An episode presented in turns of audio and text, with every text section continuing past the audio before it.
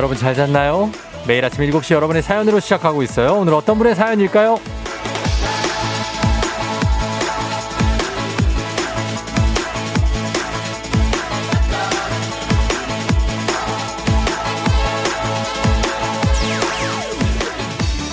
2976님, 저 진짜 5월에 퇴사하려고 했는데요. 왜 못했는지 아세요? 5월 식권을 사놔서 못했어요.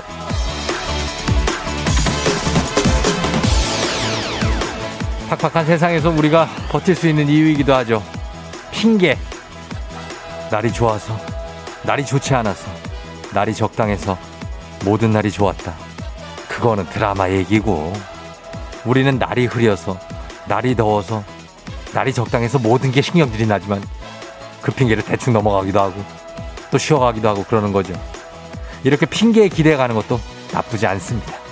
5월 17일 월요일, 당신의 morning 파트너 조우종의 FM 대행진입니다. 5월 17일 월요일 KBS Cool FM 조우종의 FM 대행진 오늘 첫 곡 아이오아이 핑핑미로 시작했습니다. 여러분 잘 잤나요? 네, 어, 주말에 뭐 했어요? 주말에 뭐 금방 갔죠 주말이. 예, 왜 이렇게 금방 가는지 모르겠네요. 주말에 내내 비가 와가지고 또, 아, 비도 맞고, 음. 그랬습니다. 오늘 오프닝의 주인공 2976님은 아, 식권이 5월 식권이 남아있기 때문에 아직 퇴사를 못하고 있다고 합니다. 아, 그래요. 예, 5월 지나면 어떻게 될지. 주식회사 홍진경에서 더 만두 보내드릴게요. 단문 50원 장문 100원에 문자 샵 8910으로 답장 보내주세요. 6574님, 저도 퇴사하고 싶었는데 어제 복권이 또 꽝이라 오늘도 출근합니다. 이거 대면 퇴사예요? 어, 대면 조용히 나가는 거예요? 아, 언제 되냐, 이것도. K80959009님, 유독 몸이 무거운 월요일이라 일어나기 힘드네요. 이것도 핑계겠죠? 근데 전 국민의 핑계입니다. 사실 월요일이면은 그렇고 오늘은 완벽하죠. 월요일에다가 비가 와가지고 굉장히 찌뿌드드합니다, 오늘. 그쵸? 어. 1214님, 저 입사한 지 일주일 차인데요. 혹시 어떻게 될지 몰라서 식권을 한꺼번에 안 사고 그날 그날 사고 있어요. 뭘 어떻게 될지 몰라. 입사한 지 일주일 차인데. 아, 그래도 한 몇 개월치 사도 될 걸요? 예, 가을 하늘님. 저도 마음속으로는 매일 사직서를 던지지만 꼭 빔 프로젝트 할부가 남아가지고 참고 있는데요. 아, 그래. 그런 것 때문에 참는 거죠. 예. 뭐 여러 가지 뭐 집세 내야 되고, 어, 뭐 많잖아요. 유승금 씨 정년이 내년입니다. 아들 공부가 안 끝나서 못 그만두겠어. 아, 나 핑계들 정말 많네. 이런저런 핑계들이. 0608님, 저도 매일 다이어트 해야지, 운동해야지 큰 소리 치는데요. 어제는요, 하루 종일 비가 오잖아요. 그래서 참 반갑고 고맙더라고요. 날씨 핑계, 예. 뭐참 핑계, 아, 핑계거리 끝도 없는 것 같아. 여러 가지로, 그죠? 예. 이거 뭐야? 헐. 2976님. 아, 아까 그분이네? 헐, 저 당첨됐어요. 유유유. 오늘 오프닝 출석 체크 성공입니다.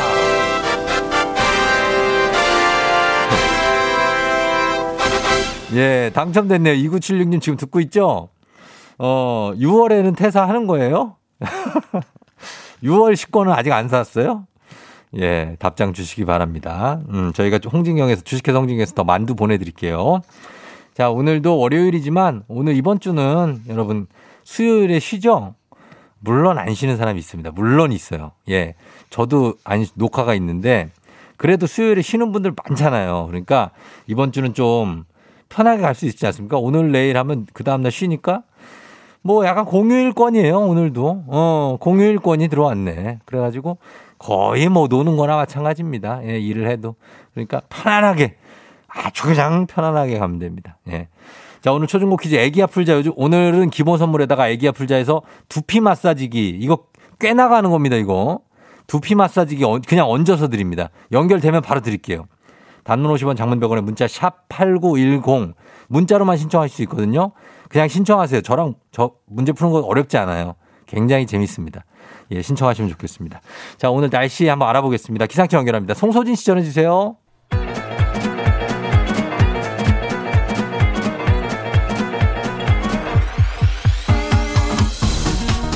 아, 아, 아, 이고 아, 이거 비 맞았나? 이거 왜 그래요? 아, 마이크 테스트요! 들려요? 예. 그래요, 행진이 이장인데요. 지금부터 행진리 주민 여러분들 소식 전해드릴 것이요. 행진리 단톡이요.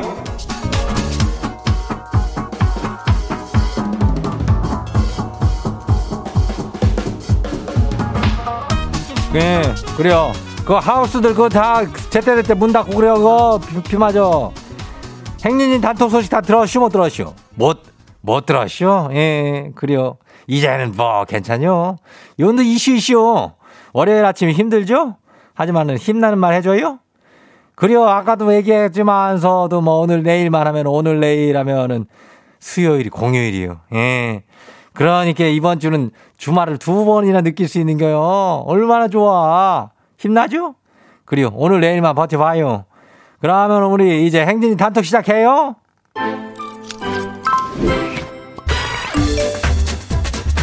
예, 첫 번째 거 지금 봐요. 김병규 주민 소식이요. 나 거시기 세탁소 30년째 하고 있쇼. 그래서 집에서 빨래 세탁기 돌릴 때 잘 빨리는 팁 하나 알려드릴게요. 일단은 무거운 빨래부터 세탁기 안에 넣어야 돼요. 그런 다음에 가볍고 부피 작은 걸 넣으면은 기가 막히게 잘 빨려요. 그래요. 왜 이 김병규 주민 저기 읍내에서 세탁소 하는 주민이요. 예. 무거운 걸 먼저 넣으라네. 예. 참고해요. 다음 봐요. 두 번째 것이 봐요. 조성덕 주민이요. 이장님, 저 25인데 편의점에서 알바해요. 근데 손님으로 온 학생이 저보고 아저씨래요. 아니, 어딜 봐서 제가 아저씨로 보인 거죠? 제가 이마가 좀 넓긴 해요. 아니, 그렇다고 아저씨는 아니잖아요. 그거에 비하면 뭐, 특별하게 없지. 성덕 주, 뭐, 그걸 가가지고 아저씨 그러는 거지. 뭐, 어이, 젊은이, 뭐 이러기도 그렇잖아. 선장님, 뭐 이러면 이상하잖아. 그냥 아저씨요. 거기는 다 전 통일하는 겨 아저씨 그냥 이거 주세요. 뭐 그런 거 하는 거예요. 신경 쓰지 마라. 다음 봐요. 다음 소식 꺼지기 봐요. 황혜진 주민요. 예. 아니 어째들 자꾸 내 차를 들이받는데요? 나는 신호 잘 지키고 서 있는데 왜 자꾸 뒤에서 들이받냐고요? 벌써 두 번째요. 혹시 다들 내 차를 뭐 놀이공원에 범퍼카로 하는 거 아니죠? 제발 좀 안전거리들 좀 확보해줘요. 그래야 이렇게 잘 들이받치고 이러면은 조금 기분이 좋지가 않는데. 어 괜찮아요. 안전거리 좀 확보하라네. 어 지금 운전하고 있는 사람들은 안전거리 확보해요. 전조등을 딱 켜고 가요. 다음 봐요. K80742393 주민요. 이장님 오늘 수행평가 보는 우리 중이 아들 일어나야 되는데 꿈쩍도 안 해요. 뭐 어떻게 이거 깨우는 법 좀 알려줘요. 이거를 그럼 어떻게 해야 되지? 가가지고 저기 행진이 이장 목소리를 크게 한번 틀어놓으면 어때야 돼? 거시게 하게 아주 네, 이놈 중이가 아니라라고 이런 예 깨워봐요. 예, 다음 봐요. 마지막 소식이요. 1466 주민요. 잠이 보약이란 말 알죠? 잠이 보약이요 진짜요. 요즘 잠을 못 자서 힘들었는데 바로 피부병이 재발해쇼 사람은 잘 자야 해요 그래야 잘 자야 해. 예. 요즘도 농번기라 뭐 사람들 다 바쁘고 뭐 그런지 잠을 잘 자야 해. 일찍 자고 쓸데없이 야식 먹지 말고 일찍 자면 돼요. 그래요.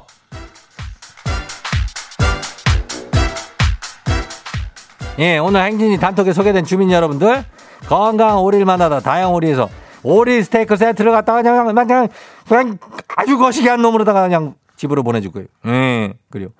행진이 주민들 이제 세탁기 돌릴 때 알죠? 무거운 빨래부터 넣고 가볍고 부피 작은 거를 그렇게 쟁이면은 기가 막히게 잘 빨린대요. 예, 그거 잊지 마요. 예. 행진이 단톡 내일도 열려요. 행진이 가족들한테 알려주고 싶은 정보나 소식이 있으면은 행진이 단톡 이렇게 말머리 달아가지고 일을 보내주면 돼요. 단문 50원에 장문 100원에 문자가 샵 하고도 89106 8910으로 보내주시면 돼요. 예. 오늘 여기까지예요. 브라운 아이드 걸스 My Style Wow! 어디서 운세 좀 보셨군요. 오늘 어떤 하루가 될지 노래로 알아봅니다. 단돈 50원의 행복 코인 운세방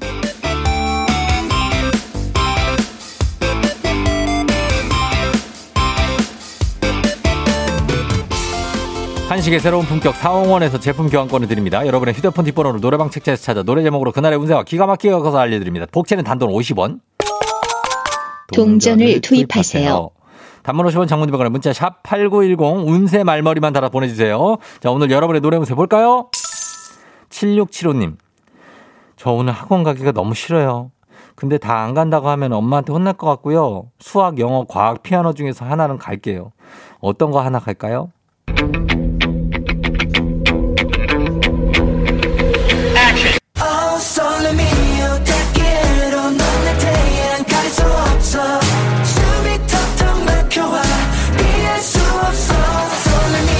노래방 번호 76751 노래운세 더보이즈의 오 솔레미오입니다. 숨이 턱턱 막히지만 오 솔레미오 피아노 학원은 가야 된다고 합니다. 5만원 상당의 간식 상품권 줄게요.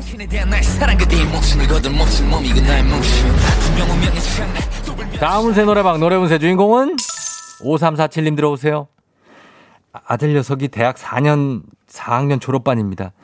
이 녀석 취업 때문에 걱정이 많은 것 같은데 어떻게 도와줘야 될까요?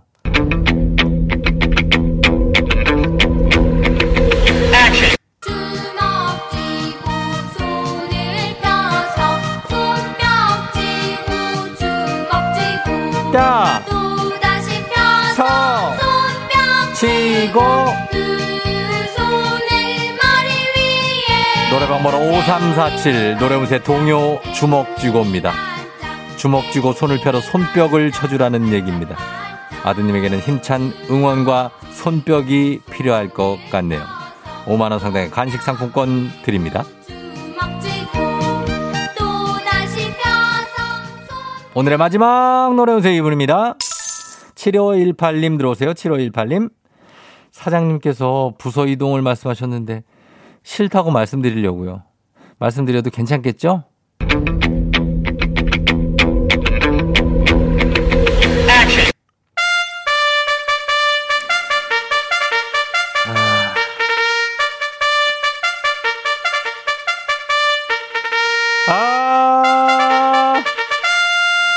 노래방 번호 75182 노래운세 기상나팔입니다.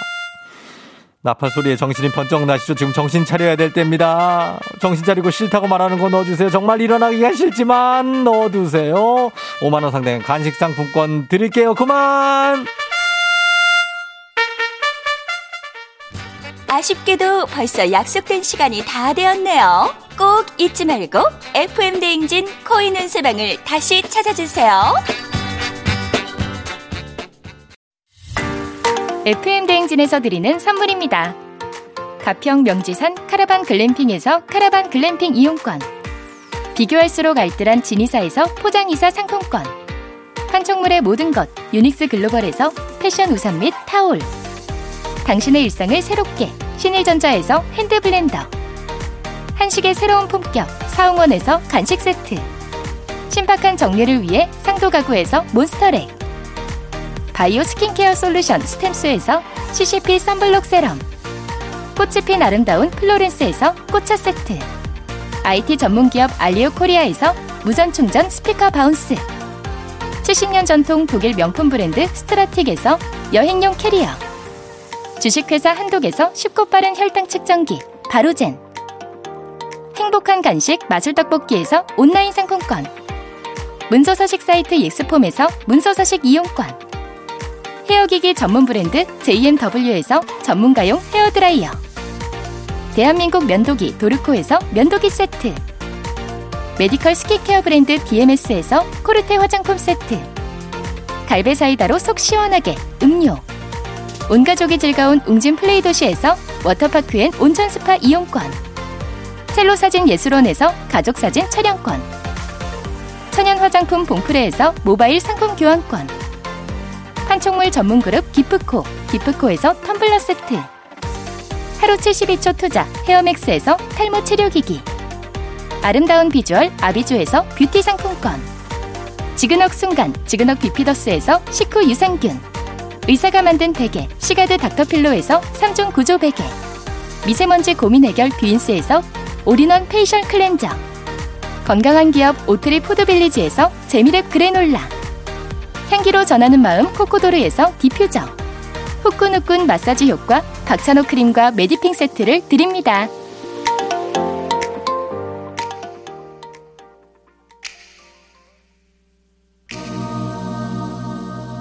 자, 오늘 1부 끝곡 날씨가 좀 꾸물꾸물하지만 한번 가봅니다. 조명은 예, 좀 슬슬 시동 걸고 있죠. 현진영의 흐린 기억 속에 그대 여러분의 흐린 기억 속에 보이고 있지만 굉장히 밝은 곳으로 나아가고 있습니다. 뮤직 갑니다. Yeah.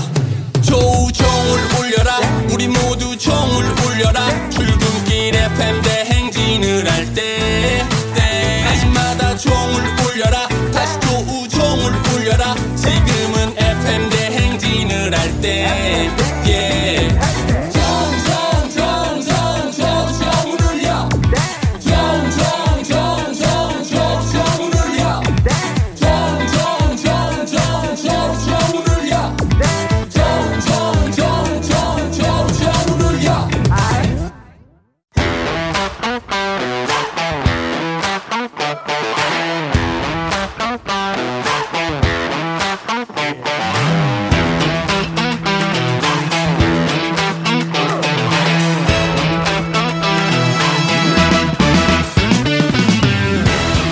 학연 지원만큼 사회를 좀 먹는 것이 없죠. 하지만 바로 지금 여기 FM 댕진에서만큼 예외입니다. 학연 혹은 지원의 몸과 마음을 기대어가는 코너.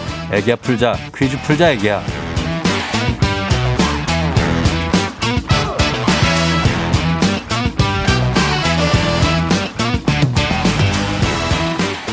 학연 지원의 숟가락 살짝 얹어보는 코너입니다. 애기야 풀자 동네 퀴즈 언제나 빛날 수 있도록 정관장 파일하기 여성들에게 면역력을 선물합니다. 학교의 명예를 걸고 도전하는 참가자, 이 참가자와 같은 학교 혹은 같은 동네에서 학교를 나왔다면 바로 응원의 문자 보내주시면 됩니다. 학연 지원의 힘으로 문자 보내주신 분들도 저희가 추첨을 통해서 선물 드립니다. 자, 과연 오늘 동네 스타가 탄생할 수 있을지 대망신으로 마무리가 될지 기대해보면서 연결해봅니다. 자, 오늘은 9686님입니다. 비가 와서 평소보다 일찍 출근해서 애기 아플자 신청합니다. 저 매일 들어요. 정말 매일 듣는지 한번 아, 알아보도록 합니다. 걸어봅니다. 예. 오늘은 두피 마사지기가 얹어서 가는 거 아시죠? 난이도가 10만원 상당의 선물이고 초등 문제 난이도 중 12만원 상당의 선물이고 중학교 문제 난이도 상 15만원 상당의 선물이고 고등학교 문제 어떤 거 푸시겠습니까? 네, 초등학교 문제 하겠습니다.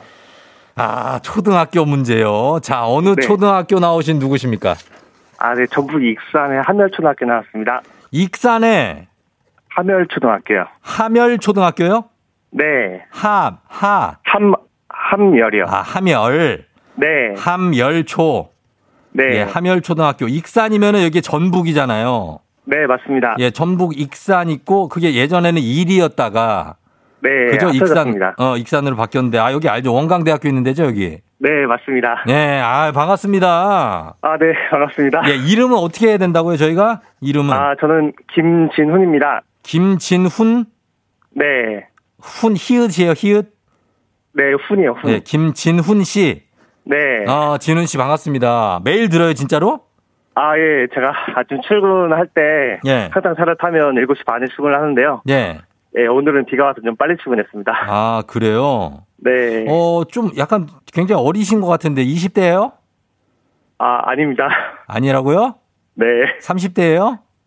어, 아닙니다. 아니에요? 네.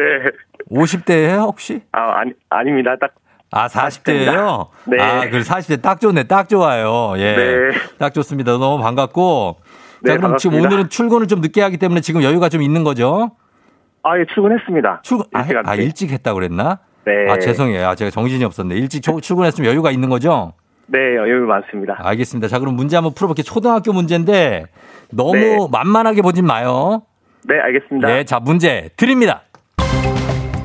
10만원 상당의 선물이 걸린 초등 기본 문제, 초등학교 4학년 2학기 사회 문제. 옛날 우리 조상들은 자신의 몸은 부모에게 물려받은 것이므로 머리카락 한 올까지도 함부로 자르지 않는 게 효도라고 생각했습니다. 여기서 문제입니다. 드레드록스는 머리카락을 여러 가닥으로 따 늘어뜨린 헤어스타일로 우리나라에선 주로 레게 머리라고 불리는데요. 그렇다면 다음 중 레게 음악을 전 세계에 알린 자메이카 출신 뮤지션은 누구일까요? 객관식입니다. 1번 스티비 원더, 2번 밥 말리, 3번 비욘세. 레게 오. 자메이카 출신 뮤지션 레게 음악. 예? 진우 씨. 어, 스티비 네. 원더, 밥 말리, 비욘세. 스티비 원더, 반말리, 미, 비욘세. 반말리요. 반말리요? 네. 반말리. 반말리 정답입니다. 어, 이거 헷갈렸어요, 좀? 아, 그냥, 예, 아, 이게 좀 너무 생소해가지고요. 조금 헷갈릴 수 있어요. 네. 예, 스티비 원더하고 조금 헷갈릴 수 있는데 반말리가 자메이카 출신의 전설적인 뮤지션이죠. 지금 돌아가셨지만. 예. 아, 네. 잘 맞춰주셨습니다. 드레드록스. 자메이카도 머리를 이렇게 어, 좀막 이렇게 한 올도 막 이렇게 자르지 않는 게 어, 네. 미덕이라고 생각한대요. 그 사람들. 아, 예, 그래서 네. 레게 머리가 나왔습니다. 반말리 잘 맞춰주셨습니다. 아, 네. 예, 좋습니다. 진훈 씨 잘했어요. 자, 이제 우리 사회 학연지원 타파를 했지만 여기서만큼 학연지원 중요합니다. 동네 친구라는 보너스 피기 퀴즈. 자, 오늘은 전북 익산입니다. 전북 익산. 전북 계신 분들 익산 옆에 또 뭐 있죠? 바로 옆에? 전주하고 군산 있습니다. 전주 군산이죠. 그럼 전주 군산까지 해서 오늘 그쪽 전북 쪽에서 많이 응원 좀 보내주시면 좋겠습니다. 익산에서 어. 이 초등학교 나오셨으니까 함열 초등학교입니다. 함열 초등학교 나오신 분도 문자 보내주시면 되겠습니다. 단문 50원 장문병원의 정보 이용료들은 샵8910 여러분의 응원에 힘입어 퀴즈에 성공하면 우리 참여하신 진훈 씨에게는 획득한 기본 선물과 함께 15만 원 상당의 가족사진 촬영권 얹어드리고요.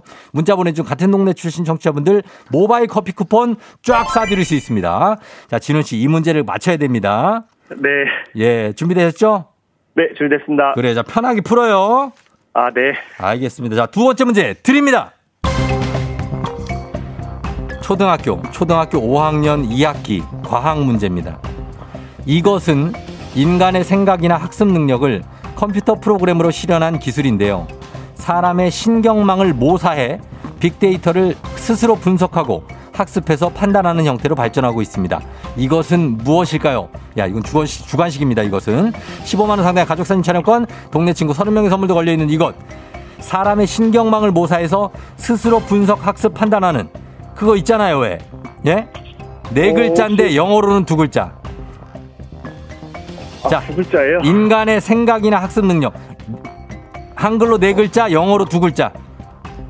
어, 예. machine learning 아닌가요? 뭐라고요? machine learning? 여, 여신강림이요? machine learning이요. machine learning? 네. machine learning 확실합니까? 아, 네. 그쪽이 아닌지. 자, machine learning. machine learning 아닙니다. 아, 이거. 너무 어렵게 생각을 했어요. 정답은 네. 인공지능입니다. 인공지능. 아, 인공지능이요? AI. AI. 영어로 두 글자. 인공지능. 아, 제가 IT 쪽에 있어가지고 너무.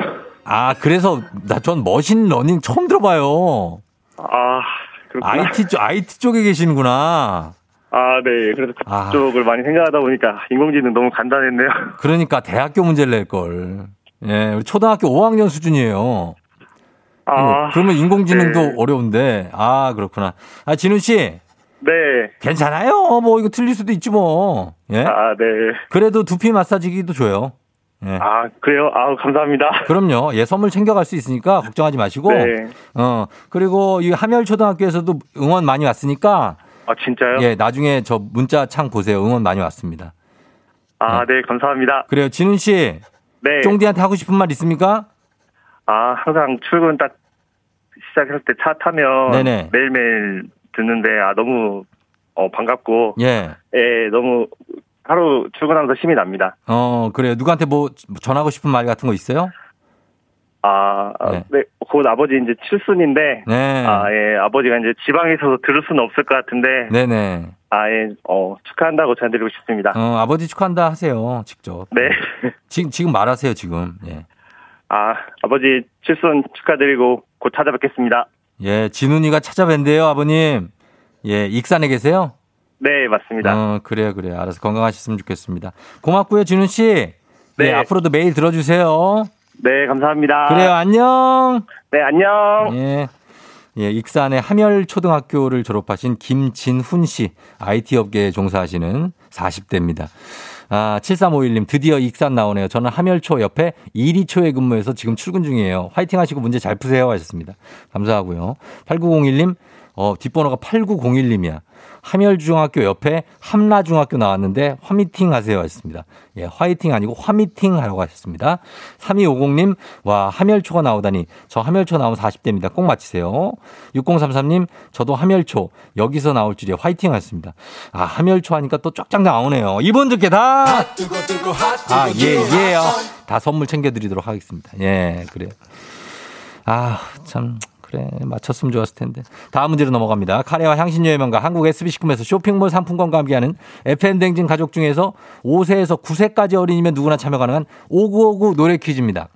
오늘은 7세입니다. 예, 7세. 딱 중간쯤이에요. 장은혁 어린이가 5959 노래 퀴즈 불렀습니다.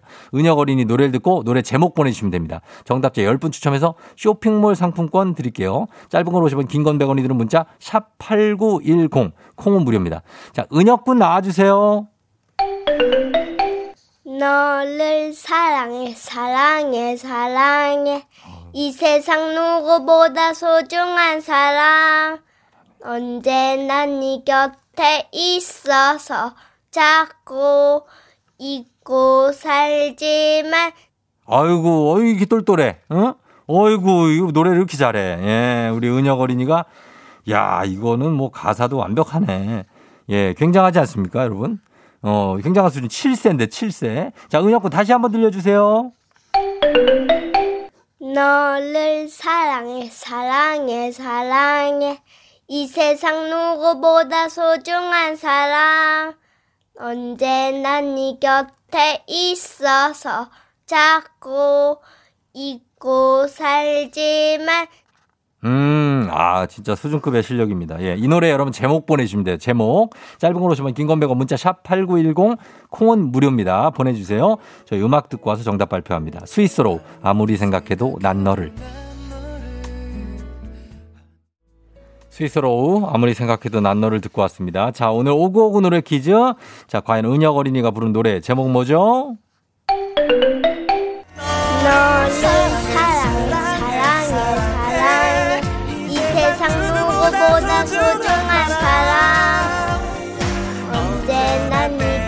네 있어서 자꾸 잊고 살지만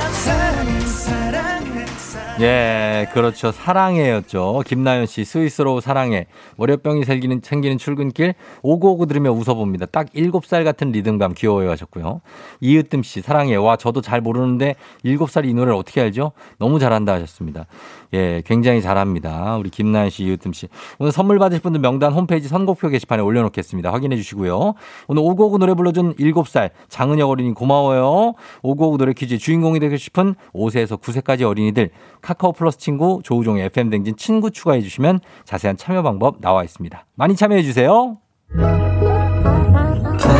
너가 아침에 나올 때 다시 나를 봐주지 않을까 생각해 다시 또 play 혹시 내가 힘겨울 때 나에게로 걸어와 버튼을 눌러줄 수 있니 please play play radio and play play on it play play 조종의 FM 댕진 play play radio and play play on it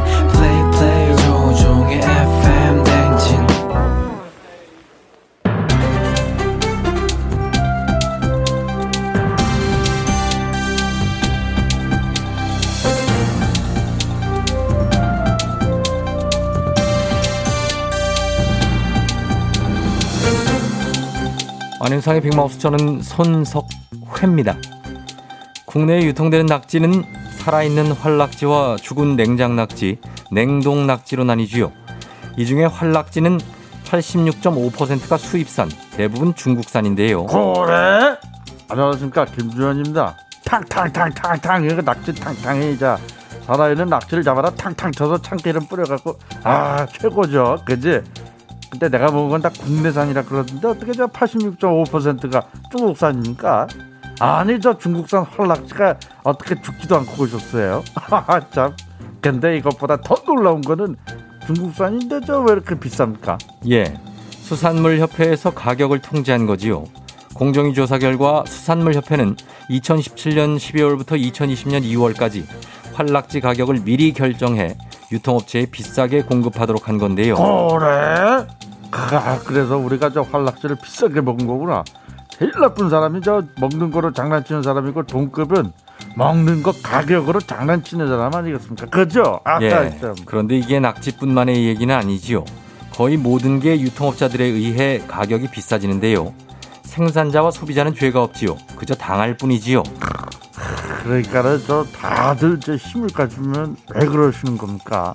아 이런 걸 그냥 두면 안 돼요. 확실하게 잡아야 된다. 우리가 비싸서 못 사 먹는 일은 없어야 되지 않겠습니까? 예? 맞습니다. 공정위는 수산물 협회에 과징금 1억 1,500만 원을 부과하기로 했다지요. 그래? 아, 참 이런 좀 별로 좀 안 와다. 그러니까 자꾸 담합을 거예요. 내 버킷리스트에 뭐가 있는지 알아요? 낙지 탕탕이를 배불리 먹는 거예요. 그러려면 저 가격이 착해야 되는데 과징금 요만큼 주고는 저 눈 하나 깜짝 안 해요. 야, 그럴 것 같아. 부당이득에 몇백 배는 추징해야 되지 않겠습니까? 에? 다음 소식입니다. 냉장고의 보급은 식품 보관의 혁명이지요. 매일 귀찮게 장을 보지 않고 한꺼번에 사다가 보관하고 또 음식을 한꺼번에 많이 만들어 두는 것이 가능하지요.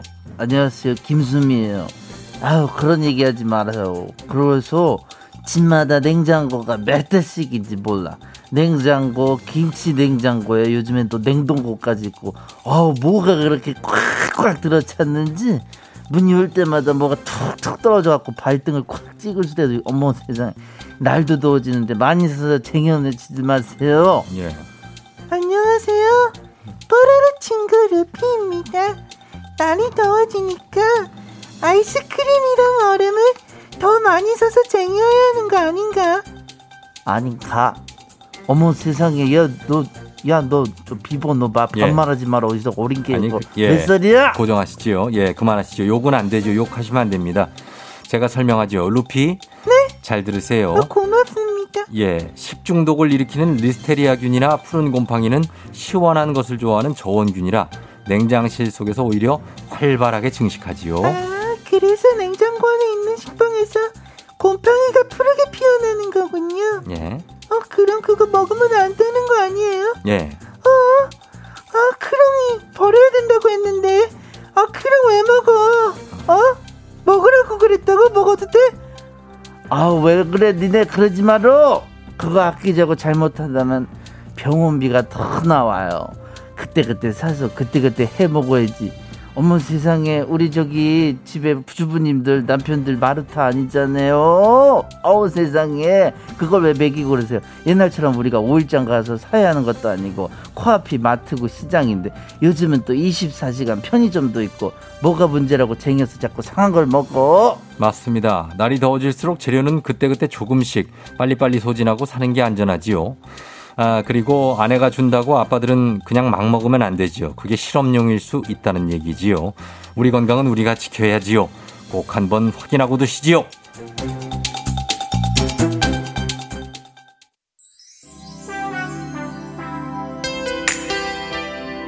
FM댕진 2부 끝곡 전미도의 사랑하게 될 줄 알았어 전해드리고 저는 3부에 어떻게 벌써 8시로 다시 올게요. You're rocking with the DJ. DJ 조종의 FM. 어머나 벌써 8시 어쩌지 벌써 8시네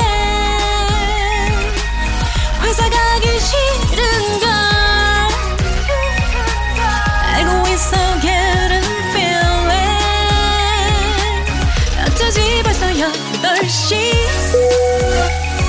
승객 여러분 FM 대행진 기장 조우종입니다. 안전에 완전을 더하다 티웨이 항공과 함께하는 벌써 8시오. 오늘은 멕시코의 칸쿤으로 떠납니다. 즐거운 비행하시면서 월요일 아침 상황 기장에게 바로바로바로바로바로 알려주시기 바랍니다. 단문 50원 장문 100원의 정보 이용료 드는 문자 샵 8910 콩은 무료입니다. 소개된 모든 분들께 10만원 상당의 디퓨저 나갑니다. 그럼 비행기 이륙합니다. 갑니다. Let's get it!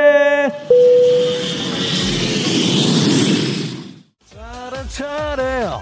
그려보았지 이현우가 김혜영 씨 출근하려는데 차 범퍼가 긁혀져 있어. 누구야?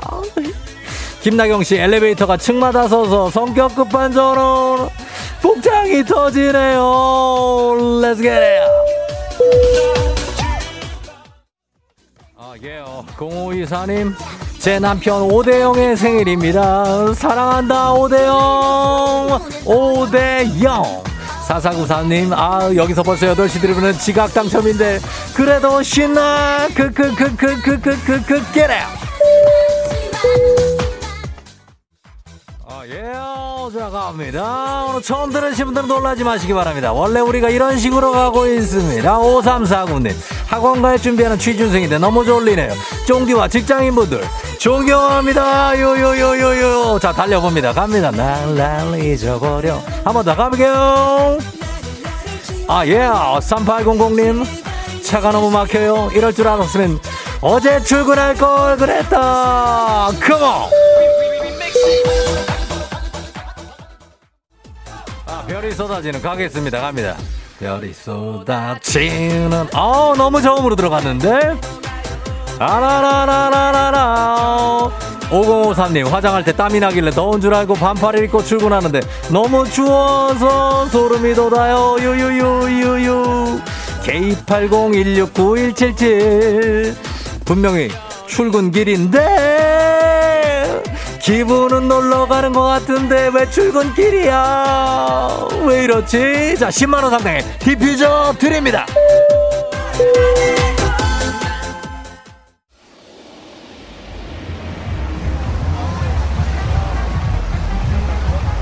FM 댕지 벌써 8시요. 멕시코 칸쿤에 도착했습니다. 에메랄드빛 지상 낙원이 펼쳐집니다.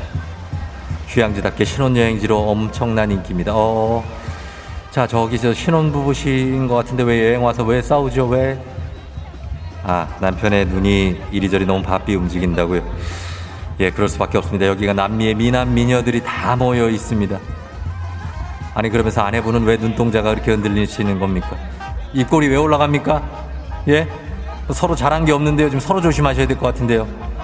예, 어, 고개 돌리면 안 됩니다. 거기 그럴 줄 알았으면, 와, 뒤통수 아주 세게 맞았습니다. 예. 잡고 있지 마세요. 티납니다. 예. 그냥 안, 안 아픈 척 하세요. 안, 안 아픈 척. 멱살 같은 건 잡지 마시고 행복하게 마무리하시기 바랍니다. 여기는 행복한 휴양지 칸쿤입니다. 코로나 시대 여행을 떠나지 못하는 청취자들을 위한 여행지 ASMR. 내일도 원하는 곳으로 안전하게 모시도록 하겠습니다. 즐기시면 됩니다. Thank you. 감사합니다. 자, 날씨 알아보죠. 기상청 연결합니다. 송소진 씨 전해 주세요. 조우종의 FM 대행진.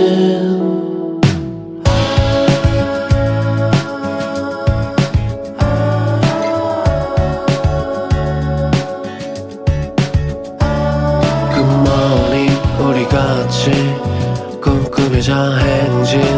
서로의 이야기를 나누며 꽃을 피워봐요. 조종의 FM 대행진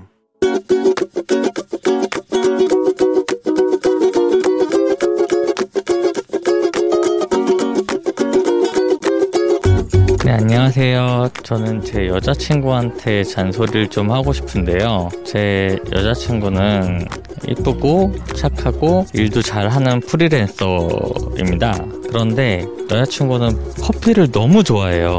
프리랜서라서 밥을 못 먹기 때문에 또 커피를 더 많이 먹나 싶기도 하지만 커피를 너무 많이 먹습니다. 여자친구 말로는 커피 힘으로 그 하루를 버틴다고 하더라고요. 특히 여자친구가 아이스 바닐라 라떼를 좋아하는데요. 또 달달하고 이러니까 더 밥을 안 먹는 것 같아요. 당 때문에 에너지가 뭔가 충전되는 느낌이 있잖아요. 커피를 하루에 뭐 한 세네 잔 정도 이렇게 마시는데 그거를 좀 줄였으면은 좋겠다라고 좀 생각을 하거든요.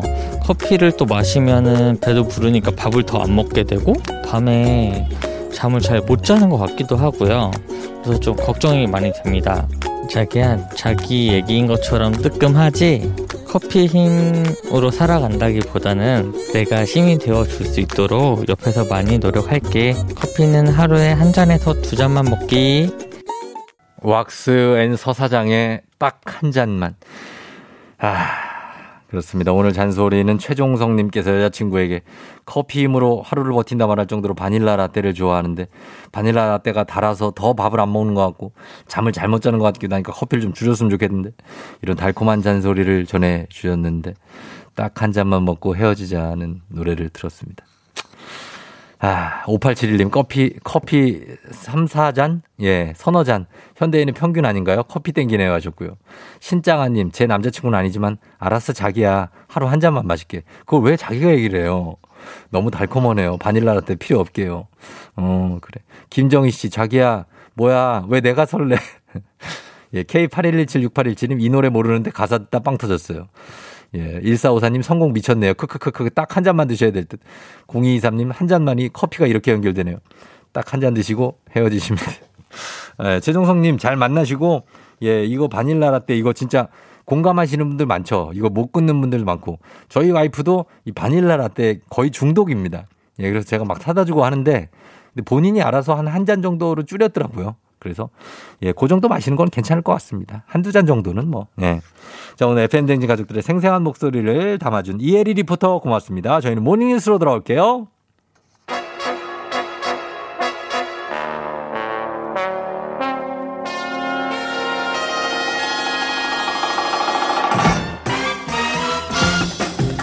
FM 댕진 모닝뉴스 이번 주는 KBS 서영민 기자와 함께합니다. 반갑습니다. 안녕하세요. 예, 굉장한 귀요미네요. 오랜만에 뵙습니다. 마스크 귀요미. 그만하시죠. 아까부터 계속 놀리셨죠. 마스크에 단 마스크 그 목걸이가 참 귀엽습니다.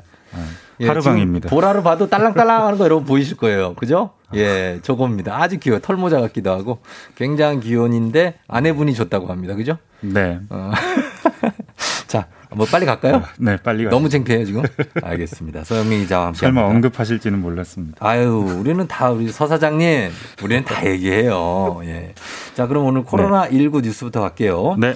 지금 확진자 수가 지금 최근 한 달에 뭐 비슷비슷한데 네. 지난주가 전주보다 조금 늘었어요. 네, 맞습니다. 그 지난주 1일 평균 확진자가 590명, 전주에 565명이었으니까 음. 조금 늘었죠. 25명. 그렇죠. 이게 네네. 수도권에서 한 30명 정도 늘었으니까 수도권이 는 겁니다. 어. 근데 사실 근데 최근 3주 추세가 조금씩이지만 줄고 있었거든요. 그렇죠. 660, 600, 565 이렇게 줄다가 네. 지난주에는 조금 살짝 반전했습니다. 음. 집단 발생 클러스터 이건 별로 안 늘었고요. 네. 감염 경로 모르겠는 비율이 좀 늘었습니다. 음. 근데 사실 감염 재생산 지수 이게 일이 1보다 넘으면 안 되죠. 네, 1 넘으면 계속 네. 멀어지는 거고. 근데 그렇죠. 지금 0.99. 아. 그러니까 1은 안 넘었는데 조금 올랐습니다, 차이네요. 이것도. 예, 예. 다만 중환자 병상 수는 여유가 좀 있습니다. 음, 그래요. 네. 지금 어 백신은 어떻습니까? 백신 백신 접종자가 지난 주에는 많이 늘진 않았죠. 맞습니다. 백신 보릿고개라고 했고 2차 접종만 조금 했고 1차 접종은 별로 없었는데 예. 22일부터 이번 주 화이자 1차 접종이 정상화되고요. 네. 아스트라제네카는 다음 주부터 아마도 정상화될 것 같습니다. 사실은 대량 반입은 지난 주부터 되고 있었기 때문에 네. 아마 이번 주 후반부터 좀 늘어날 걸로 보이고요. 네. 이 백신 접종은 늘지 않았는데 지난주에 정은경 질병청장의 음. 그 발언이 하나 눈이 띄, 음. 눈에 띄었는데 네네.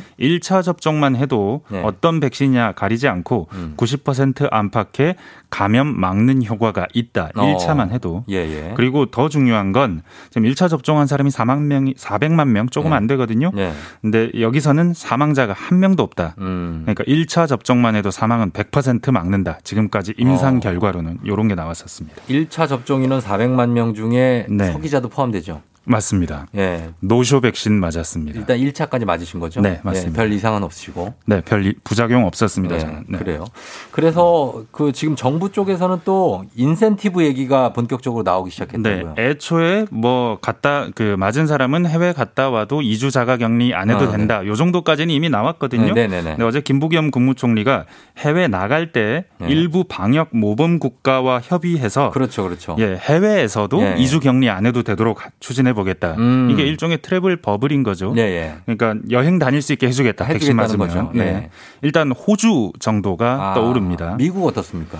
아, 미국은 사실은 지금도 네. 이 2주 격리 뭐 이런 말은 하고는 있지만 안 지키거든요. 안 지켜요. 게다가 거기는 이제 괜찮아졌기 때문에 네, 외국인도 들어오면 백신 바로 주기 때문에 음. 3일 정도만 격리하면 백신 맞을 수 있다 아, 그럽니다. 그래요. 예. 그래서 뭐 미국은 좀 다르고요. 네. 지금도 갈 수 있다는 얘기고. 그렇습니다. 이훈혜 교육부 총리는 백신 접종 상당수가 진행되고 나면 음. 9월부터는 학교를 완전히 정상화하겠다. 음. 모든 학년 다 등교시키겠다고 하고 있는데 예. 방역 당국도 요거 논의하겠다라고 했습니다. 자, 그래서 지금 아까 잠깐 미국 얘기했지만 미국은 마스크를 벗어도 된다라고 발표를 했어요. 네, 그러고 네, 나서 맞습니다. 약간 지금 홍역을 치르고 있다고요? 네, 14일 날 금요일 날 발표했는데 이게 논란이 됐습니다. 네. 지금 뭐 사실 백신 50% 정도 접종했고 감염자 급감하고 있고 해도 된다. 음. 네, 전반적으로 그런 평가는 많은데 예. 워싱턴 포스트 보던데요. 네. 잘못 다뤄진 옳은 결정 이라는 어. 제목으로 내막을 전했습니다. 역설적인데. 네, 일단 백악관이 좀 화가 났다. 왜냐하면 그 예전에 트럼프 때는 네. 하도 개입을 하고 그러니까 음. 질병통제예방센터 CDC 여기 외압을 안 넣으려고 간섭을 안 했더니 네. 이 발표를 하기 전날 저녁에 알려줬다. 아. 너무 늦게 알려줘서 백악관이 대응할 시간이 없었다. 아, 그래요. 이런 불만이 나왔는데 음. 또 반대로 네. 이 뭐 지금 최근에 미국이 안 좋은 뉴스가 많았거든요. 네네. 송유관 해킹 뉴스, 이스라엘 충돌 뉴스, 음. 인플레이션 우려 이런 거 맞아요. 많으니까 네네. 이런 거 많으니까 갑자기 뭐 마스크 안 껴도 된다 뭐 이런 뉴스 낸 거 아니냐라고 음. 반대쪽에서는 이렇게 공격합니다. 예. 다른 문제는 안 그래도 접종 절반은 안 했단 말이죠. 근데 음. 마스크 벗으라고 하면 예. 공화당 지지자 상당수가 안 했기 때문에 어. 이게 정치적으로 어떤 문제가 있을 수 있다. 예. 아니면 자율적으로 벗어라 하는데 어, 여기 그 스타벅스나 아니면 네. 마트 종사자들 음. 당장 위험하잖아요. 그렇죠. 놀라잖아요. 예. 간호사들은 노조는 반발했습니다. 반발하고 생명의 있다. 위협을 느낀다 이렇게. 알겠습니다. 자, 그리고 어, 도쿄올림픽 얘기를 하겠습니다. 네. 도쿄올림픽은 과연 열릴 수 있을지 지금 일본 국민 60%가 취소해야 된다고 얘기를 한다. 교도통신 여론조사보도 네. 59.7% 취소하라, 어, 관중수 제한하라는 12, 음. 무관중 25였습니다. 예. 그리고 뭐 그 정권 지지율, 스가 요시대 내각 지지율은 41%로 또 내렸고요. 지지하지 않는다가 더 많습니다. 음. 네네. 코로나 대응에 대한 부정평가 때문인데 이게 71.5%가 부정적으로 평가했고 음. 백신 늦었다 생각한다가 85%였습니다. 네, 그래요. 어, 근데 주말에 보니까 일본 신문에서 그 네. 미얀마 시민들 사이에서 한국의 존재감이 높아지고 있다. 뭐 이런 네. 기사가 났는데 이건 무슨 얘기입니까? 이게 지금 보통 이런 기사는 일본에서는 아사히 신문에서 어. 많이 나는데 이번에는 요미우리 일본 어. 최대 일간지에서 났습니다. 예. 아시아 총국장 김영 칼럼이었는데 네. 그 미얀마 시민들을 대상으로 한 설 문조사에서 네. 2월 쿠데타 이후로 인상이 좋아진 나라 89%가 한국, 어. 일본은 46밖에 안 됐습니다. 왜 그렇죠? 좋아진 이유가 한국이 아무래도 이 쿠데타 강력하게 규탄하는 성명 같은 게 음. 많이 나왔고 미얀마 시민 편에 섰다는 얘기가 많았기 때문인 것 같은데 예. 일본은 반대로 좀 모호했습니다. 음. 근데 왜 그랬냐 이분이 좀 더 뭐 짚어봤더니 중요한 게 우리랑 같은 일을 겪었다라는 연대감 네. 음. 뭐 이런 거였다고 하죠. 미얀마 사람들이 이런 말을 계속 반복한다고 합니다. 예, 예. 우리하고 같은 일을 겪었다. 아, 그래서 그렇다. 사실은 내일이 5.18 네. 41주년입니다. 그렇습니다. 요거와 관련해서도 우리랑 똑같은 역사를 겪었다. 음. 우리도 한국처럼 갈 수 있다 네. 하면서 택시 운전사 송강호 주연의 네네. 5.18 다뤘던 영화죠. 이 영화까지 함께 음. 유명해지고 있다고 합니다. 예, 도쿄올림픽 얘기랑 좀 엮어서 조금 헷갈리실 텐데 어쨌든 간에 올림픽이 네. 좀 난항을 겪고 있다는 소식이었습니다. 그렇죠? 네. 예, 자 여기까지 전해드리겠습니다. KBS 서영민 기자와 함께했습니다. 고맙습니다. 감사합니다. 예. 예, 5140님이 서영민 고정유망, 어, 9674님 오늘 뉴스 차분하고 듣기 편했어도 네, 제2의 범블리 느낌 예, 기대해보고 있습니다. 서영민 기자가 앞으로 쭉 모닝뉴스 좀 함께할 예정이고요. 범블리 최측근도 조만간 합류해서 봐, 다양한 범블리 소식 비롯해서 다양한 뉴스를 전해드릴 예정입니다. 범블리는 애를 잘 보고 있다는 소식이 들려오고 있습니다. 예, 이번 주는 서 기자님입니다. 박선영 씨. 저는 잠시 후에 사자 들어가는 친구 한 번 옵니다. 잠시 후에 올게요.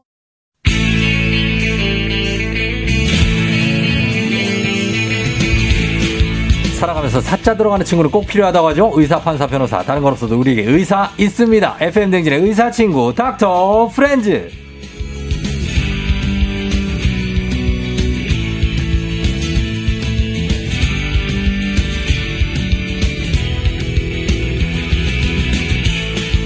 의학 드라마 주인공보다 더 사기 케인 입은 훈훈한 외모를 겸비한 내과 전문의 67만 구독자를 가진 의학 전문 유튜버 우창윤 선생님 어서 오세요. 안녕하세요, 총드님. 안녕하세요, 청취자 여러분. 칭찬 예. 감사합니다. 아침부터. 아, 칭- 어, 아침부터 이렇게 얼굴 빨개지시고 그래요. 아, 네, 기분은 좋아지네요. 얼굴은 빨개졌지만. 예, 저희가 뭐, 저 의학계의 현빈이라고 말씀드리지 않습니까? 아, 그거 이낙진이 저 놀리려고 만든 말이어가지고요. 아. 지금까지 사용될 줄 몰랐습니다, 진짜. 아, 그럼요. 현빈 네, 맞습니다. 아, 예. 정말 정말 감사합니다. 그 왜 의학 드라마 보면은 네네. 왜 그런 장면 꼭 나오잖아요. 왜 주인공이 한참 바쁘게 일하다가 어, 네.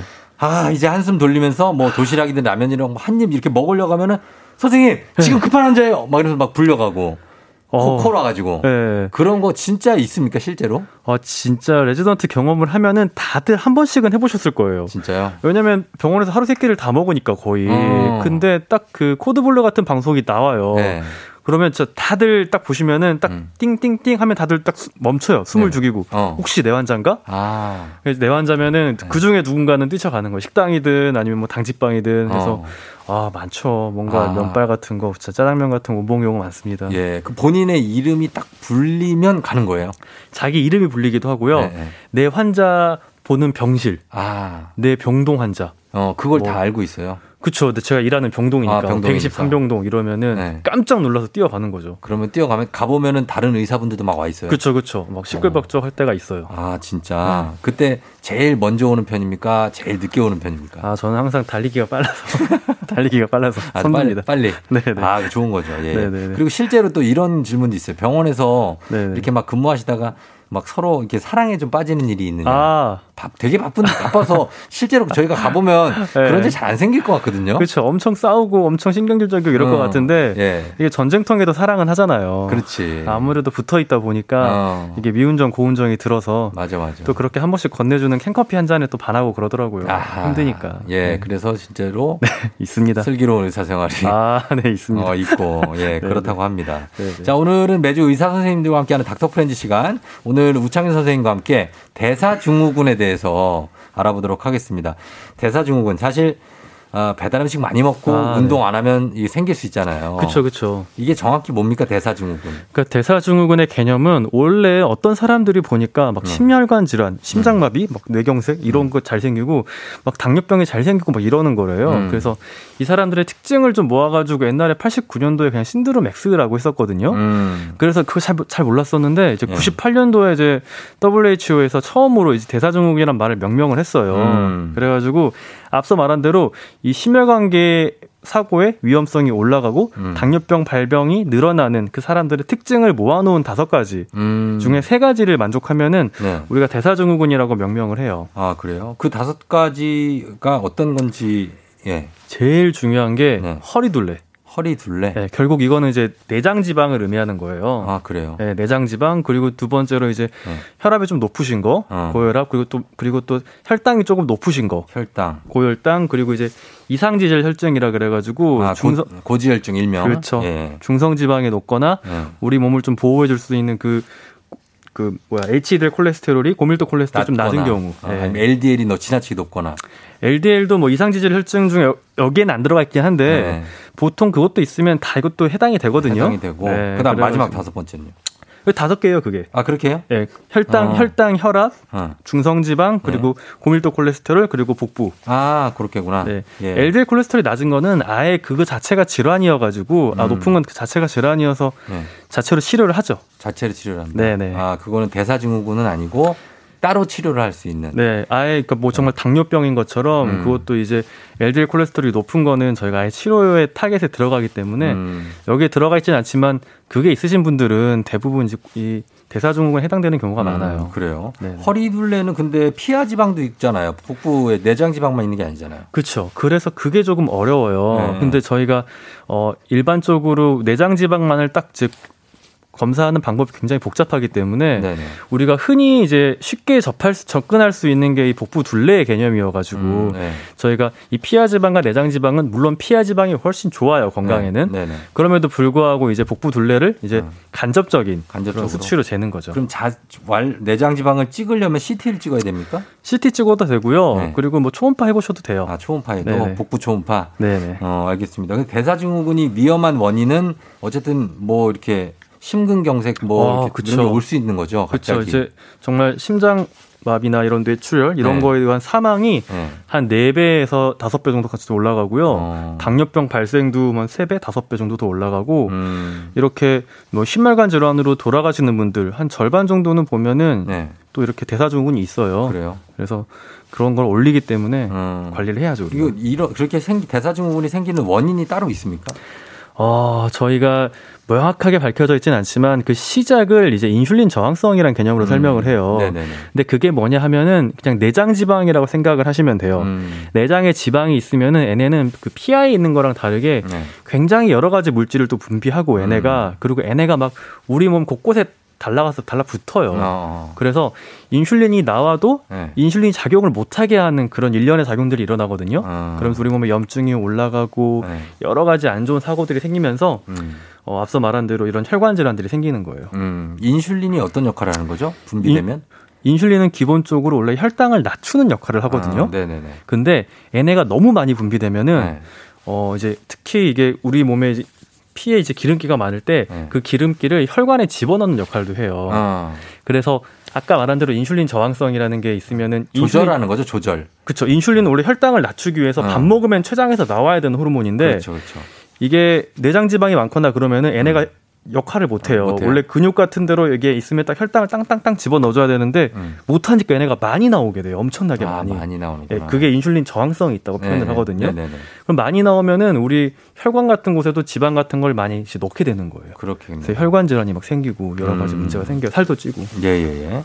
자, 그래서 대사증후군을 평소에 신경 쓰고 치료하고 관리하시는 분들 많은데 그렇죠. 식습관이 중요하다면서요. 아, 이거는 이런 건 다 생활병이기 때문에 네. 식습관 굉장히 중요하죠. 그러면 뭐 먹으면 좋은 음식, 안 좋은 음식 이런 게 있습니까? 좀 아. 알려주세요.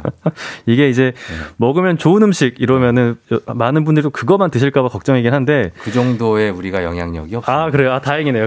편하게 뭐, 하세요. 뭐 편하게 어, 이야기하면요. 얘기하면 뭐 진짜 워낙에 다 아시기 아, 때문에. 좋아요, 좋아요. 안 좋은 것부터 이야기할게요. 안 좋은 것부터. 네네네네. 이것도 전혀 안 드시진 않겠죠. 네, 이야기한다고 거. 해서 어. 첫 번째로 저희가 이야기하는 게 단당류예요. 단당류. 단당류. 설탕 많이 들어간 그런 아주 단 음식. 네. 아까 바닐라 라떼 아까 이야기 바닐라 라떼, 나왔잖아요. 그죠? 예. 그런 게 딱 들어가면은 그 단당류가 이제 직방으로 이제 음. 이제 뭐 내장이나 뭐 간 같은 데 쌓이는 거예요. 예, 직접적으로 좀 순화를 직방은 좀 약간 아, 그쵸, 그쵸. 맞습니다. 저희가, 저희가 조심해야죠. 자, 그런 게 정말 안 좋고 그 다음이 아, 술. 그다음 술. 예, 술이 정말 안 좋아요. 술은 아. 에너지는 에너지는 있는데 열량은 있는데 에너지 성분은 없어요. 그렇죠, 리고또 지방을 우리 몸이 연소시키는 걸 방해해요. 음. 그래서 우리 몸에 지방이 쌓이게 되고요. 네. 그 외에는 이제 뭐 고열량 이런 음. 음. 식들이안 좋은데 흔히 생각하는 뭐 여러 가지 지방기 기름기 많은 음식들이 보통 칼로리가 높잖아요. 네. 이런 것들이 안 좋다라고 할 수 있고 튀긴 거? 아 튀긴 거 굉장히 안 좋죠. 되게 근데 드시고 싶어하는 눈빛인데 튀긴 맞아요. 거 하니까 갑자기 마- 입맛을 다시는. 제가 아침을 안 먹고 와가지고요. 근데 그래서 그래요. 이게 항상 맛있는 음식들이 맞아. 보통 이제 맛있는 게 그래. 좀안 좋은 경우가 많기 때문에 예, 예. 적당히 드시라고 이야기를 하고요. 음. 좋은 거는 이제 색깔 다양한 야채, 과일, 채소가 좋아요. 예. 그리고 이제 어 두부나 뭐 어. 콩이나 이런 이제 식물성 단백질도 굉장히 좋고요. 두부 간장 찍어도 돼요? 아 간장이 정말 비벼 드시는 거 아니면 아, 너무 밍밍하잖아, 두부가. 드세요. 어, 좋아요. 간장 조금 해가지고 예. 드실 수 있다면 좋아요. 그런데 너무 짜게 드시는 거는 안 좋다. 부추, 고춧가루, 양념, 양념. 아, 그 정도까지도 괜찮습니다. 아, 알았어요. 예, 두부 네. 좋아요. 이렇게 단백질이 들어있는 거 매우 좋아요. 음, 그렇게 드시면 되는데. 네네. 그러면은 그것만 드시는 것도 중요하지만 운동도 해야 되잖아요. 운동 굉장히 중요하죠. 생활병에서도 운동 필수적입니다. 운동 저 이거 어떻게 합니까? 이게 유산소 먼저 하고 근력 하시는 분이 있고 근력하고 유산소 하시는 분도 있고 아. 둘 중에 하나만 하시는 분들이 있어요. 아 이게 진짜 이거 네. 저 환자분들 이야기 정말 많이 하고 사실 연구 진짜 많이. 연구도 굉장히 많아요. 네네네. 근데 일단 진짜 제발 말씀드리는 거는 일단 하자. 하자. 일단 하자고요. 일단 하자죠. 일단 그 어느 정도 하면 딱 제일 좋냐? 30분. 네. 30분이라고 30분밖에 안 해요. 이야기해요. 할게요. 30분. 어, 30분 어, 뭐 하냐고요? 일주일에 5번, 5번 하면 되고요. 네. 일단 근데 대사 증후군 있으신 분들은 첫 번째는 먼저 유산소를 저희가 좀 권하긴 어, 해요. 유산소를. 그렇다고 뭐 네. 그 근력 운동이 안 좋냐 당연히 좋죠. 네. 근데 일단 유산소를 해 가지고 지방을 태우는 습관을 좀 들이셔야 되고 어. 그래서 꼭 이야기 드리는 게 네. 운동을 나눠서 해도 돼요. 어, 나누다니요. 30분의 시간을 다 이렇게 못 내시는 경우가 굉장히 많거든요. 네. 그래서 미국 심장학회에서 이런 분들을 위해서 네. 5분, 10분씩 나눠서 운동하면 어떤가 그래 된다? 해도 똑같다. 아, 그래요. 그래도 장기적인 효과는 하루에 내가 5분, 10분씩 이렇게 30분을 맞추는 맞추면은 하루에 30분 풀로 운동한 사람들이랑 효과가 비슷해요. 음. 어. 근데 이제 한 5분 이상은 해줘야 네. 이런 운동 효과들이 좀 충분히 나오는 경우가 많기 때문에 네. 이렇게 5분에서 10분 정도 짧게 짧게 하루에 뭐 그렇게 나눠서 운동하기 굉장히 쉽잖아요. 어. 그리고 이것도 있고 또 한 가지 재밌는 게 너무 빡세게 하시려는 분, 아, 너무 힘들게 하시려는 분들이 있어요. 음. 한 번에 뭐 한 시간 이상씩 이렇게 맞아요. 욕심내시는 그렇게 분들이 해야 왜냐면 탄수화물이 연소되고 그다음에 지방이 연소된다 그래서 그쵸, 그쵸. 그렇게 하시는 거죠. 그것도 있는데 이제 평상시 그렇게 운동을 평소에 하셨던 분들은 네. 그렇게 유지하는 게 굉장히 좋아요. 음. 근데 이제 보통 이제 환자로 오시는 분들은 그렇지 않았던 음, 경우들이 그렇죠, 그렇죠. 많거든요. 생각하시는. 예. 그래서 덴마크에서 음. 어, 해- 연구를 해본 적이 있어요. 어. 한 팀은 30분씩 하루에 300kcal 운동시키고 네. 다른 팀은 하루에 60분 600kcal 칼로리를 연소하게 운동을 시켰어요. 힘들게 훨씬 더 시켰네. 힘들겠죠 뒤에가. 네, 네. 그럼 효과도 더 좋을 줄 알았는데 네. 살은 보니까 네. 30분 한 곤이 더 많이 빠졌어요. 그거 왜 그렇죠? 여기는 3.2kg, 여기는 3.1kg, 여기는 2.2kg. 네. 그래서 봐봤더니 사람들이 60분씩 운동을 하니까 너무 지쳐가지고 그 어. 이후 시간에 네. 안 움직이는 거예요. 아, 그래서- 터지는구나. 그쵸. 네. 터지는 거예요. 그래서 우리가 일상적으로 이렇게 활동하면서 움직이고 계단 왔다 갔다 하고 네. 이런 것들도 분명히 우리 체중을 관리하는 데 도움이 되는데 네. 너무 무리하게 되면은 우리가 지치는 거예요. 그렇지, 그렇지. 네, 그렇지 않았으면 이게 좋겠어요. 하루 하루 1시간 30분을 정말 말도 안 되게 막그 속도 20으로 올려가지고 막 전속력으로 달리고 막 이렇게 해서 네. 한 1시간 하시고 나머지 23시간 누워 계신 분들 있어요. 그렇죠. 그러면. 안 된다는 거지. 그렇게 평소에 될것 기초 대사를 같아요. 해야 돼요. 그죠? 그렇죠. 그럼 당연히 사람이 이렇게 아주 네. 아주 노곤해지겠죠 하루 어, 종일. 그러니까. 근데 일상 생활을 그렇게 하셔야 되니까. 음, 예. 그게 중요하다. 계속 네. 움직여주는 게 좀 중요하다는 네, 거죠. 중요합니다 그런 습관이. 예, 예. 그래서 대사증후군이 굉장히 좀 위험하다는 얘기인데, 네, 네. 아, 이 살 빼는 방법 뭐 여러 가지가 나와 있는데 요거는 저희가 음악 한 곡 듣고 와서 아, 네. 한번 살에 대해서 한번 얘기해 보도록 하겠습니다. 네, 김윤희. 씨가 일단 하자에서 뜨끔하다고 매번 작심삼일이면서 계속 어떤 운동이 좋은지 검색하는데 시간을 더 쓴다고 하셨습니다. 이럴 네. 때 움직이시라는 거예요. 맞아요, 맞아요. 이 검색하실 때. 검색하실 네, 때. 어. 걸으시면서 검색하셔도 되고요. 그렇죠. 네, 어, 네. 약간의. 예, 제 그러면 음악 듣고 와서 계속해서 여러분 질문 있으시면 대사증후군에 관해서 계속 보내주시면 좋겠습니다. 단문 50원 장문 100원 샵 8910 콩은 무료예요. 양파 아파 아이야. 예, 우리가 양파의 아파 아이야 듣고 왔는데 시간이 많이 없어서 이 얘기를 좀 더 많이 하려고 방금 얘기하고 있었던 게 제가 얘기했지 않습니까? 내장 지방만 네. 빼고 싶은데 네, 네, 네. 몸에 살이 전체적으로 빠지잖아요. 그렇죠, 그래서 그렇죠. 어떻게 요것만 집중적으로 뺄 수 있느냐? 어, 내장 지방. 이게 복부 운동만 한다고 해서 절대 그게 배가 먼저 빠지는 건 아니에요. 복근 운동한다고 빠지지 않죠. 그렇죠. 예. 근데 어떻게 빠지냐면은 이 지방도 결국에는 근육이 태워줘야 되거든요. 그렇죠. 그래서 큰 근육을 태워주면은 음. 이 지방이 탄다 생각을 하시면 되는데 그래서 허벅지라든지 하체 네. 이런 여기에 대한 대근육. 유산소와 유산소와 이제 근력 운동을 꾸준히 해주시면은 네.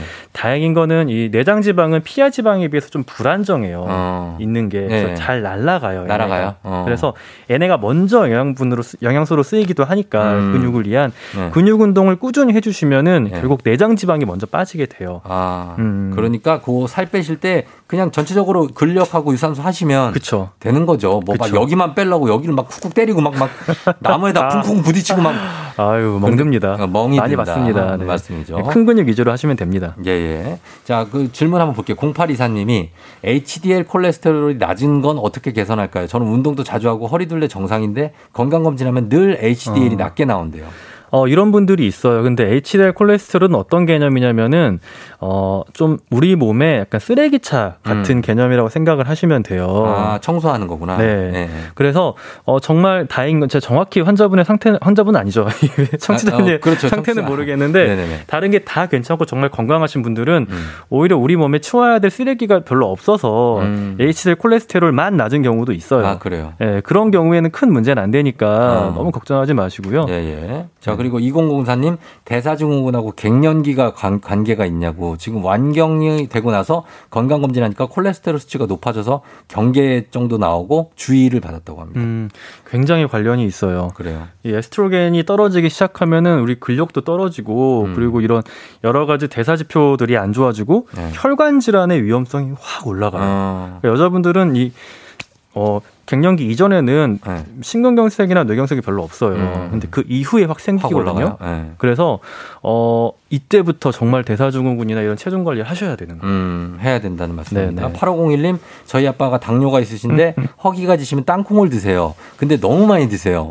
그래서 엄마가 고지- 그러다가 고지혈증 걸린다고 하시는데 견과류 많이 너무 많이 드시는데 괜찮을까요? 아, 근데 견과류가 몸에는 좋아요. 그쵸. 견과류가 굉장히 몸에 좋은 음식이거든요. 네. 근데 열량은 높아요. 아무래도 그거 안쪽에 맞아요. 그 기름이 좀 있기 네네, 때문에. 네. 근데 굉장히 몸에 좋은 음식이어서 적당히 하루에 뭐 한 개수를 줌? 정해놓고 그쵸 한 줌 정도 음. 개수를 정해놓고 드시면 좋은데 정말 쌓아놓고 드시면은 살 찝니다. 이게 왜냐면 맛있잖아요. 땅콩 맛있잖아요. 네, 저도 땅콩 아몬드 엄청 땅콩 좋아하는데 아몬드도 그렇고 네, 네.